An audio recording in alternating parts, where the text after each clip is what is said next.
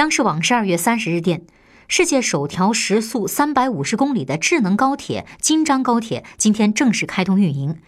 京张高铁线路全长一百七十四公里，全线共设十座车站。开通运营后，北京至张家口间最快运行时间将由目前的三小时七分压缩至四十七分钟。另外，张家口到呼和浩特、张家口到大同的高速铁路也在今天同步开通运营，进一步织密我国“八纵八横”高铁网。